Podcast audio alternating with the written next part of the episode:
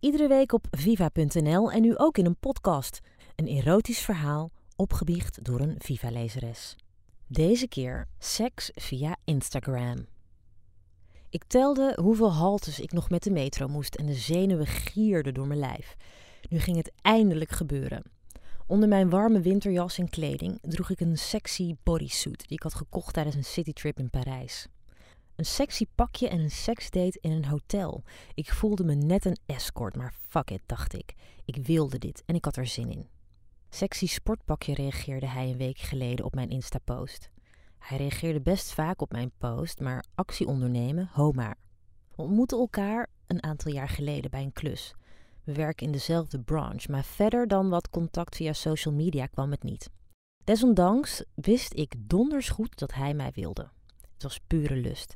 Ik stuurde hem een uitdagend berichtje terug, waarin ik liet blijken dat ik hem ook zag zitten. Hij was verrast, maar hapte meteen toe. Het duurde niet lang voordat ik zijn nummer had bemachtigd en dat was het begin van ons avontuurtje. We hadden dirty gesprekken via de telefoon. Zijn woorden maakten me nog geiler dan ik al was. Ik sprak mijn verlangen naar een opwindende massage uit en hij vertelde niet te kunnen wachten om mij in een sexy pikant pakje te zien.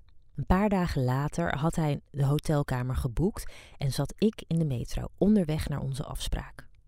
Ik liep naar de ingang van het hotel en in de verte zag ik hem al staan. Lang, groot, gebronst, nog net zo handsome als een paar jaar geleden. Zonder veel woorden te wisselen nam hij me mee naar de hotelkamer. Hij schonk me wat te drinken in en zette een filmpje op. Een film? Daar kwam ik niet voor.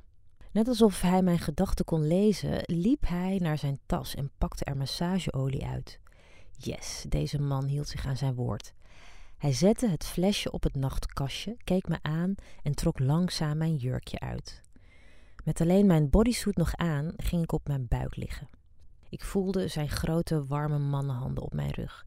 Hij schoof de bandjes van mijn bodysuit langs mijn armen omlaag, terwijl hij mijn schouders masseerde. Terwijl zijn handen over mijn lichaam gleden, trok hij het kledingstuk omlaag over mijn billen en benen.